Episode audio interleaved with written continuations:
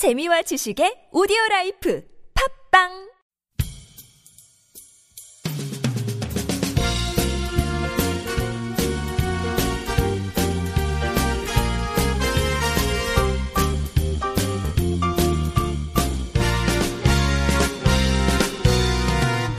정확한 북한 소식을 통해 평화와 통일 앞당기는 NK투데이 공식 팟캐스트 스케치북 4월 15일 방송을 시작하겠습니다.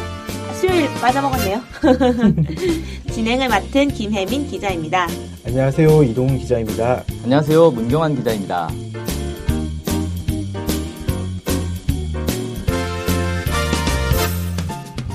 어제에 이어서 오늘도 최신 북한 소식을 들어보는 시간이에요. 그 어제는 좀 무슨 교복 이야기였던 것 같아요. 네네, 그렇죠? 그랬죠. 네네. 뭐 학교 그 교- 변화가 있었다는 이런 얘기였죠. 교복을 포함해서. 네네네. 그 교복밖에 기억이 안 남네. 그런 저- 다른 얘기는 기억이 잘 안 나는. 네. 네. 오늘은 그러면 어떤 소식인지 좀 궁금해요. 네. 오늘 어떤 뉴스 가져오셨나요? 네, 오늘은 북한 사회의 변화를 알아볼 수 있는 소식을 준비를 해봤습니다. 아, 네. 좀 어제도 변화였던 것 같은데 네. 오늘의 또 변화는 어떤 건가요? 네. 네, 오- 북한 평양에서 핸드드립 카페가 인기를 끌고 있다는 소식과 온라인 쇼핑몰이 생겼다는 소식 이 두 가지를 준비해봤습니다. 아, 북한의 핸드드립이요? 어, 그 네. 핸드드립이 약간 카페 그 중에 약간 고급스러운 카페 이런 거 말하는 거죠? 핸드드립이 더 고급인지는 잘 모르겠어요. 그러니까 그건 저도 잘 네, 모르겠네요. 핸드, 아. 핸드드립이 뭐냐면 흔히 집에서 네네. 커피 이제 원두 내리 먹, 내려 먹을 때 네. 그 깔때기에다가 이제 그 거름막 놓고 그 갈아가지고 네네. 원두 커피 갈아가지고 거기다 아. 물 부어서 먹- 내려서 먹잖아요. 네네. 그게 핸드드립이고 네. 이제 핸드드립하고 다른 방식이 뭐가 있냐면 네. 압력을 가해가지고, 가해가지고 고압으로 이 커피를 추출해내는 게 있어요. 그걸 에스프레소라고 하죠. 아, 네. 그러면은 북한에는 뭐 그 기계가 없고 핸드드립만 한다 뭐 이런 얘기는 아닌 거죠? 에스프레소도 있나요? 아, 어떤가요? 네. 일단 좀 더 들어보면 나올 것 같습니다. 아, 예. 한번 네, 들어보죠. 네, 네. 예. 네. 일단 핸드드립에 꽂혔네요. 네. 좀, 네. 그럼 자세한 얘기 좀 해주실까요? 네. 핸드드립 카페 관련해서는 4월 7일 연합뉴스에 보도가 됐는데요. 네. 대동강의 풍치를 보면서 맛 좋은 커피를 이라는 기사를 통해서 네. 평양 호텔 5층에 있는 전망대 커피점이라는 곳을 소개를 했습니다. 네. 전망대 커피점은 1961년에 개장한 평양 호텔의 네. 5층 전망대에 있는 그런 카페고요. 네. 북한의 첫 핸드드립 커피 전문점이라고 합니다. 네. 이 카페에는 전망대가 있는데 뭐 이름처럼 전망대가 있는데 네. 대동강 풍경을 감상할 수가 있어서 사람들이 그 풍경을 보면서 커피를 마시고 이런 것들이 상당히 이제 인기가 좋다고 합니다. 아, 근데 좀 아쉽긴 하네요. 이게 5층이면 사실 전망대로서의 가치가 높진 않을 것 같은데 한 20층, 30층 이렇게 돼야 쫙 내려다보는 이 예. 경치가 있을 건데 근데 뭐 음. 앞에 탁 트여서 대동강이 쭉 보이면 그것도 음. 괜찮지 않을까 운치가 예. 있지 않을까 생각이 드네요. 네. 그 한강, 한강 주변에 커피점이 엄청 많잖아요. 음, 음, 그래요? 네. 아. 안 가봐서 모르겠네요. 잘 모르겠어요. 아, 죄송해요. 제만 제가 다른 강을 간 것 같습니다. 저는 서울 사람이 아닌데. 어쨌든 그 강가에서 보라, 바라보는 좀 그런 풍경이 되게 아름답잖아요. 네. 네. 참. 음, 그래서 약간 좋을 것 같다. 이런 생각 많이 드네요. 네. 네. 네. 근데 평양 호텔이라고 하면 외국인들이 많이 이용할 것 같거든요. 네. 네, 그래서 북한 주민들은 사실 이용하지 않고 외국인들 위주로 한 커피점 아닐까 이런 생각은 좀 드는데 어떤지 혹시 알고 계시나요? 네. 네. 평양 호텔은 실제로 주로 제일 동포들이 숙박을 하는 곳이라고 합니다. 네. 그래서 그 전망대 커피점에는 제일 동포들이 제일 동포들 단골 손님이 좀 많다고 해요. 아, 제일 네. 동포들 안에서 네. 근데 그뿐만이 아니라 이제 호텔 카페 호텔 커피점 같은 경우에는 네. 어, 실제로 그냥 사람들이 들어가서 숙박은 하지 않고 커피만 이용하는 이런 것들도 당연히 되니까 네. 그냥 주민들도 들어가서 커피를 즐긴다고 하고 네. 그 과정에서 인기를 얻어서 어, 더 이렇게 언론 보도까지 나온 게 아닌가 이렇게 생각이 좀 듭니다. 아, 네. 그러면 북한 주민들이 좀 이용할 수 있는 호텔 커피점 말고 좀 일반 뭐 거리에 있는 커피점 이런 건 없는 건가요? 네. 뭐 여기 말고도 뭐몇 군데 더 있는 것으로 그렇게 네. 알려져 있습니다. 네. 북한 경제를 소개하는 인터넷 블로그 North Korean Economy Watch 이런 네. 데가 있는데 네, 네. 여기에는 2011년도 10월 달에 네. 이, 이렇게 보도를 했어요. 김일성 광장 옆 중앙역사박물관 입구 홀에 네. 비엔나 커피숍이라는 곳이 개장을 했다 이렇게 네. 보도를 했어요. 네. 어, 이 커피숍은 오스트리아 비엔나의 전통 커피 회사인 Helmut Sachers 카페라는 곳과 협력을 해서 네. 그 만들어진 커피 커피숍이라고 해요. 아. 네, 이러다 보니까 뭐 일단은 호텔이 아니니까 좀 네. 다른 사람들이 또 좀 약간 편하게 갈 수 있지 않을까 생각이 좀 들고요. 네. 2013년 Uri Tours라는 북한 전문 관광 회사가 네. 평양 시내에 가볼 만한 카페 네 군데를 추천을 추천을 했는데요. 네. 이 소개해드렸던 전망대 커피점을 비롯해서 해당 화관 안에 있는 카페, 평양 순환공항 안에 있는 카페 이런 네. 곳을 추천을 했습니다. 네. 어, 여기서는 에스프레소 기계로 만들어지는 원두커피, 와플, 쉐이크, 비스킷 뭐 이런 것들 한국에서도 어. 볼수 있죠.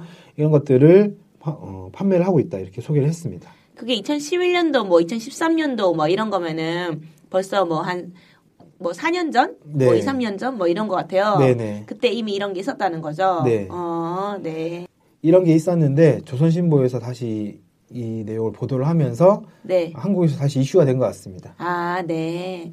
그러면 아까 전망대 커피점 얘기 좀 하시고 하셨는데 네네. 그 메뉴가 좀 더 궁금하거든요. 네. 어떤 메뉴가 있을지. 네. 네. 한국에서 볼 수 있는 커피를 여기서도 대부분 만날 수 있을 것 같습니다. 네. 어, 기사에 따르면 핸드드립 커피, 더치 커피, 아메리카노, 에스프레소 뭐 이런 것 들 커피의 고유의 맛과 향을 맛볼 수 있는 메뉴가 인기가 좋고 네. 어, 시나몬이 들어간 카푸치노라든지 비엔나 네. 커피 뭐 이런 것들도 있다고 합니다. 그리고 음, 최근에는 고구마 라떼, 차이 네. 라떼, 녹차 라떼, 요거트 스무디 이런 것들도 판매를 하고 있다고 해요. 네. 제가 커피를 잘 즐기지 않아서 사실 아메리카노를 제외하고는 거의 맛보지를 못해가지고 네. 어떤지는 잘 모르 잘 모르겠지만 네. 커피 전문점을 잘 가신 분들은 아 어떤 것들이 있구나 이런 걸 들으면 바로 아실 수 있을 것 같습니다. 네. 사실 저 같은 경우도 잘은 모르지만 사실 에스프레소는 한 입 먹고 너무 써서 뭐 버렸던 것 같고 너무 아 그거는 한약 같더라고요. 이게 에스프레소 제가 이제 배부를 때 즐겨 먹는 메뉴인데, 네. 그러니까 양이 적어서 배부를 때 먹기 딱 적당해요. 향이 음. 진하고 원래 에스프레소에다 이제 물을 타면 아메리카노가 되는 거잖아요. 아, 네네. 음, 그런 거고 더치 커피 하면은 이제 뜨거운 물이 아니라 찬물에다가 이렇게 천천히 오랜 시간 동안 이렇게 우려낸 그런 커피를 이제 더치 커피라고 하죠. 아 그렇구나. 그게 고구마 라떼, 뭐 차이 라떼, 녹차 라떼 이런 것들 사실 고구마 라떼는 진짜 한국에서 인기 많은 라떼 아닌가요? 어린애들도 많이 먹고. 네. 제가 이제 배고플 때 즐겨 먹는 메뉴가 고구마 라떼. 네. 아. 그리고 끼, 끼니 때우는 네, 걸로 네, 좀 네. 적당해요. 아, 그게 되나요? 그게? 네, 아. 녹차 라떼. 그다음에 요거트 스무디도 여름엔 진짜 많이 먹는 것 같아요. 네, 어, 요거. 그렇죠. 네, 네, 네. 음, 그리고 차이 라떼 이런 거는 메뉴에 많이 있었던 것 같은데 이게 홍차가 들어가는 라떼죠? 홍차 라떼. 모르겠어요. 안 먹어봐서 잘 모르겠네요. 네. 홍차 라떼인가? 네, 아마 그럴 겁니다. 네. 근데 이제 요거트 스무디 하니까 뭐 북한에서도 요구르트가 있나 뭐 이런 생각이 좀 들거든요. 네. 뭐 실제로 북한 같은 경우에는 젖소가 많거나 이러지 않아서 네. 어, 우유가 많지 않다. 뭐 애들 같은 경우에도 콩우유라고 해서 두유를 많이 주잖아요. 그렇죠. 네. 그렇긴 하는데 어, 제가 몇 년 전에 봤는데, 봤는데 사냥을 들여와서 사냥젖을 뭐 아. 짜가지고 요구르트 만든다 이런 내용을 본 적이 있거든요. 네. 아마 뭐 젖소를 이용해서 우유를 이용해서 이 요거트 스무디를 만들 수도 있겠지만 사냥젖을 이용한 요구르트를 가지고 만들 수도 있지 않을까. 야, 이 우유보다 사실 사냥류가 훨씬 고급인데. 아. 확인 뭐 확인된 사실은 아닙니다. 근데 음. 그런 기사를 봤기 때문에 음, 뭐 수입하는 게 아니라면 이런 것들로 만들지 않을까 이렇게 좀 추측이 되네요. 아무래도 소보다는 염소가 키우기가 쉬우니까 가능성은 음. 있어 보여요. 네. 네, 소 키우는 것보다는 사냥 그 애들 분유 중에서도 우유로 만든 분유보다 사냥으로 만든 분유가 훨씬 네, 저도 뭐 비싼. TV에서 봤습니다. 사냥유로 만든 뭐 이런 네, 고급 분유죠. 네, 뭐 이렇게 이게 나오더라고요. 음. 그러면 여기 북한에서 나오는 요거트 스무디는 뭐 산양유로 만든 거일 수도 있겠네요. 네, 그럴 가능성은 있습니다. 맛이 어떨지 진짜 궁금합니다. 우리가 직접 가서 확인을 못했으니 뭐 네. 말은 정확하게 모르겠지만 그럴 가능성도 있을 것 같습니다. 아, 근데 어쨌든 커피를 팔건 뭐, 뭐, 라떼를 팔건 이게 가격이 어느 정도일지 궁금하거든요. 네. 왜냐하면은 북한 사람들도 과연 이용이 가능할까? 네. 외국인들만 이용하는 거 아닐까? 이런 고민이 좀 드는데, 네. 네, 혹시 알고 계신 거 있으세요? 네. 아쉽게도 이번에 이제 몇 개 사진이 공개됐었는데 네, 그 네. 사진으로는 가격을 알기가 좀 어렵더라고요. 아, 안타깝네요. 네. 네. 이제 그런데 4년 전에 아까 말씀드렸던 North Korean Economy Watch 여기서 그 가격표를 공개한 게 있는데 네, 네. 거기서는 에스프레소가 280원, 네. 카페라테라든지 카푸치노 이런 것들은 350원이었습니다. 음, 이 예전에 저희가 한번 방송 때 말씀드렸었는데 이런 정도는 한국으로 치면 2,800원, 3,500원 정도의 부담이다. 한국으로 음, 치면 네. 그렇게 알고 계시면 될 것 같아요. 네. 싼 편인데요, 이 정도면? 그지 않습니까? 어, 뭐 저는 그냥 뭐- 중간값 중간 정도 되지 않을까. 그러니까 일반 보통 좀 이제 고급스러운 커피 전문점 가면은 한 5천 원 정도 하잖아요. 4천 원, 5천 원. 네, 네. 네. 하는 일반적으로, 예. 네, 제가 이제 즐겨가는 ED의 그 커피숍은 좀 이렇게 싼 편인데 네, 네. 거기랑 비슷한 것 같아요. 네. 음, 네. 그러면은 일단 카페 내용은 마치고 네. 온라인 쇼핑몰 얘기하셨던 것 같은데 네네. 네, 그 얘기 좀 들어볼까요? 예.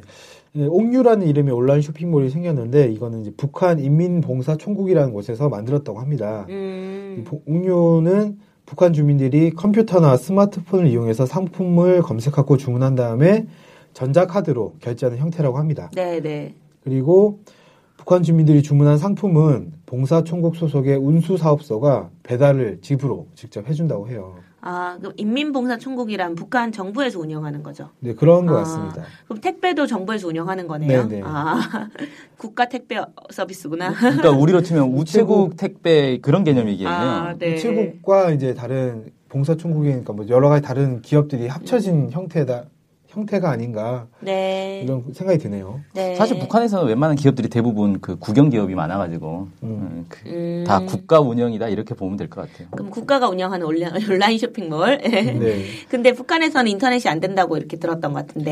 네. 네. 어떻게 이게 가능하죠? 네. 북한은 해외와 연결되는 인터넷망은 없습니다만 북한 자체에서 이- 사용하는 인트라넷이라고 부르는 망이 있어요. 네. 인트라넷은 외부와는 단절된 내부망이고요. 네. 어, 회사를 예로 들어 보면 회사에서 사용하는 인터넷 망이 있고 그러니까 외부에서 검색하는 망이 있고 회사 사람들만 접속해서 사용하는 내부망이 있습니다. 예, 예. 저희 대기업 같은 경우에 많은데 삼성 같은 경우에는 싱글이라는 이름의 내부 인터넷망이 있어서 네. 직원들 사이에 메일을 쓰고 결제를 요청하고 일정을 관리하고 의견을 교환하는 음. 그런 내부망이 있습니다. 네. 이 망은 외부와 연결 차단돼 있고요. 네. 이 북한이 사용하는 인트라넷도 이런 것과 비슷하다고 보시면 될 것 같고요. 네. 어, 스마트폰으로 주문하고 결제한다라고 하니까 네. 이 인트라넷과 연결된 3G 통신망도 자체적으로 구축되어 있다. 이렇게 아. 보시면 될 것 같습니다. 아, 네. 약간 3G라고 하니까 좀 느릴 것 같다는 생각도 들어요. 검색하는데 좀 느리게 뜨고. 네, 네. 뭐 어쨌든 네. 그럼 전자카드 사용한다고 하셨는데 뭐 북한에 그러면 체크카드나 신용카드 있다는 거죠? 네, 그렇습니다. 음, 북한에서는 나레라는 이름의 전자 카드가 있는데요. 네. 우리 체크카드처럼 사용하는 것으로 그렇게 알려져 있습니다. 음. 돈을 은행에 넣고 사용한다 이렇게 보시면 될 것 같아요. 아, 그럼 일종의 체크카드 네, 말씀하시는 거죠? 네. 어. 그러면은 이 온라인 쇼핑몰이 이번에 만들어진 거예요? 네. 2014년 말에 시범 운영, 운영을 해봤고, 네. 올해 초부터 본격적으로 운영되고 있다고 합니다. 네. 그리고 2월 달부터 스마트폰을 이용한 서비스도 시작됐다고 하고요. 네. 그래서 이 옥류에는 최근 북한 언론에 자주 오르내린 유명한 식당이라든지 네. 뭐 공장에서 나온 상품들이 그 통용이 되고 있어요. 그래서 네. 창전 해맞이 식당, 네. 해당 화관, 네. 금성 식료 공장 이런 데가 이제 올라와 있고요. 네. 북한이 경공업을 더 확대할 것이라고 하니까 네. 앞으로 등록될 상점이나 상품들은 더 많아질 수도 있을 것 같습니다. 아, 네. 일단은 뭐 그러면은 상점에서 파는 상품을 우리가 볼 수도 있고 온라인으로 네. 아 우리가 아니죠 볼 수가 있고 그다음 그걸 직접 판매도 뭐 하고 뭐 이렇게 하는 서비스를 하고 있는 거죠. 네 네. 아, 네, 거기에 옥류는 서비스를 더 확장할 예정이라고 합니다. 아, 네. 옥류는 북한 주민뿐만 아니라 북한 관광객들도 이용할 수 있도록 서비스를 확대한다고 이렇게 밝혔습니다. 네. 옥류를 통해서 관광객들이 숙박시설에 대한 자료를 검색하고 봉사 예약을 할 수 있도록 만들 거다 이렇게 얘기를 했어요. 네. 어 그래서 제 개인적인 생각이긴 한데 네. 이- 이것을 하려면 북한 내에서만 그 사용하는 인터넷뿐만이 아니라 해외에서도 해외에서 이제 북한 관광, 관광객들이 오니까 해외에서도 사용할 수 있도록 그 인터넷이 연결되는 홈페이지 같은 것을 만들지 않을까 이렇게 조심스럽게 생각을 해봅니다. 아, 그럼 우리도 뭐 들어가 볼 수 있겠네요. 네, 뭐 차단만 안 되면 아. 들어갈 수 있겠죠. 네. 워닝 뜰 것 같은데요. 우리는 원인 페이지만 보게 보게 될 것 같은데요. 네. 예, 그리고 인민봉사총국에 따르면 앞으로 옥류 홈페이지에는 상품의 사진뿐만이 아니라 음성이라든지 동영상이라든지 이런 것들도 수록을 해서 좀 더 그 사람들이 주민들이 봤을 때 더 유용하게 그렇게 할 수 있도록 할 예정이라고 합니다. 네. 어쨌든 한국에서는 2000년대 초반부터 이런 온라인 쇼핑몰이 엄청 떴잖아요. 네. 네, 어, 북한도 좀 늦긴 했지만, 뭐, 어쨌든 이런 서비스를 실시한다고 하니까 느낌이 좀 남다른데요. 네. 네. 그 이제 인터넷 쇼핑몰은 아닌데 네. 이 배달 서비스는 그 전부터 있었다 그래요. 아. 그래서 물건을 이렇게 주문을 하면 배달해주고 이렇게 뭐 바빠서 시장 갈 시간이 없다거나 네. 뭐 몸이 안 좋은 사람이라든지 이런 사람들은 뭐 많이 이용을 했겠죠. 그러니까 네. 뭐 전화로 주문을 하면 네, 직접 배달해 주고. 해줬다 이런 말씀이시죠. 음, 그렇죠. 네. 아무래도 기존 언론에서는 방금도 말씀하셨지만 문경환 기자님께서 말씀하셨지만 저희가 이런 소식 몰랐잖아요. 네. 예, 아무래도 기존 언론에서는 이런 소식이 아니라 북한 주민이 굶주리고 있다. 뭐 음. 이런 류의 얘기만 많이 나오다 보니까 네. 이런 소식을 접했을 때 더 묘한 느낌이 더 강하게 나는 것 같습니다. 음, 좀 믿기지가 않죠, 사실. 네. 그런 느낌. 그래서 일부 사람들은 이런 걸 보면 아, 이 거짓말 하지 마라. 이게 북한이 아니다. 네. 심지어는 저희가 이제 그 사진 여행이라는 것을 그 기사를 쓰는데 거기 보면은 북한 에서도 꽤 괜찮은 모습이 나오기도 하는데 네. 그걸 보면은 어디서 거짓말 하냐 뭐 이런 류의 댓글이 달리기도 하던데요. 좀 그런 느낌이 드는 것 같아요. 아무래도. 음. 어쨌든 좀 되게 흥미로운 소식을 이번에 알려주신 이동 기자님 감사합니다. 네 감사합니다. 네. 다음으로는 오늘의 댓글 시간이에요. 네. 네. 문경원 기자님께서 댓글 준비해 오셨죠? 네. 네. 소개 좀 해주실까요? 예, 안시성주라는 닉네임 가진 분이 댓글을 남겨주셨습니다. 네. 그런데 제가 궁금한 것은 작년에 우연히 종편을 보게 되었는데 아, 평양의 소식통한테 직접 휴대폰으로 전화를 걸어 평양에 어. 거주하는 주민과 직접 통화를 한다고 하더군요. 네. 남한에서 북한에 있는 평양 주민과 우리나라 휴대폰으로도 직접 통화할 수 있다는 사실이 놀라웠습니다. 아, 엄청 놀라운데요. 그렇다면 북한에서도 남한 주민한테 직접 휴대폰으로 전화를 걸 수 있는지도 궁금했습니다. 이렇게 댓글 남겨주셨습니다. 아니 세상에 방송에서 이런 일을 대놓고 했다는 게 너무 놀라운데요. 이게 뭐 사실 법에 의해서 저촉되는 상황이잖아요. 그렇죠. 일단 어. 그 평양에 거주하는 주민과 직접 통화를 하면 그 한국에서는 이제 회합통신 국가보, 아닌가요? 예, 국가보안법상 회합통신으로 걸리고요. 평양에 있는 사람도 당연히 외부와 허락 없이 이 통화를 하는 거는 법에 저촉되는 걸로 제가 알고 있거든요. 어, 그럼 모두 이제 범법자들의 소굴이 돼버리는 선. 그럼 그 종편 관계자들이나 아니면은 뭐 진행했던 사람이나 이런 사람들 다 사실 좀 지금 감옥에 있겠죠. 네. 네. 감옥에 있지는. 않는 것 같던데 아무튼 뭐 이런 걸 가지고 처벌받았다는 얘기 못 들어봤는데 어쨌든 이 북한 사람들하고 전화 통화를 하는 게 가능하다 그래요 실제로. 네. 근데 보통은 어떻게 하냐면은 중국의 이제 국경 지방에 압록강이나 두만강 지방에 이제 기지국들이 있, 으니까 네. 휴대전화 기지국을 통해서 중국 휴대폰을 가지고 북한에 들어가서 북한 주민들이 이렇게 통화를 할 수 있다 네. 이렇게 얘기를 하더라고요. 그래서 중국에 있는 브로커들이 중간 다리를 놔주고 수수료를 받고 이런 식으로 이제 한다고 하는데 평양 같은 경우는 국경 지방이 아니니까 네. 이게 어- 어떻게 통화를 했는지가 참 궁금하네요. 네, 근데 뭐 위성 전화라는 방법도 있긴 하니까 위성 전화를 통해서 전화를 할 수도 있, 을것 같긴 합니다. 아, 꽤 비싸지 않나 이 이성 전화는? 근데 어차피 북한 주민이 직접 돈 내는 건 아니, 아닐 거니까 네.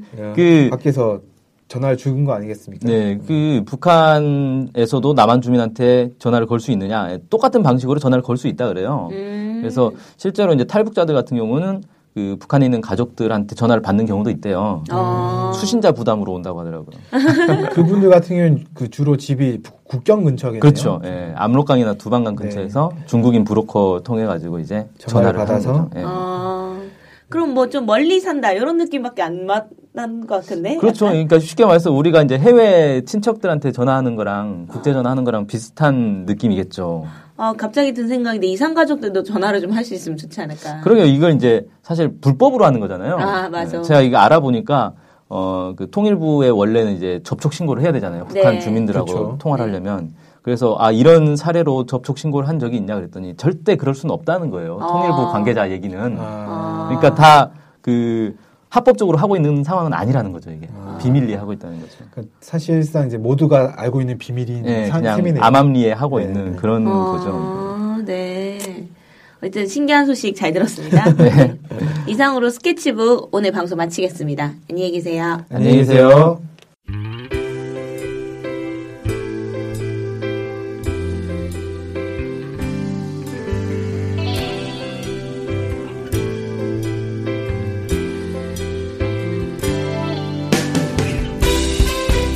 스케치북은 월요일부터 금요일까지 매일 2시에 업로드되는 북한 전문 팟캐스트 방송입니다. 스케치북은 아이튠즈, 팟빵, 유튜브로 들을 수 있습니다. 정확한 북한 소식을 통해 평화 통일을 앞당기는 NK투데이 공식 팟캐스트 스케치북. 많은 청취 바랍니다.